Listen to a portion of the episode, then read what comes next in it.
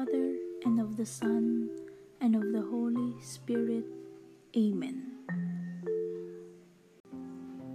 Our Father who art in heaven, hallowed be thy name.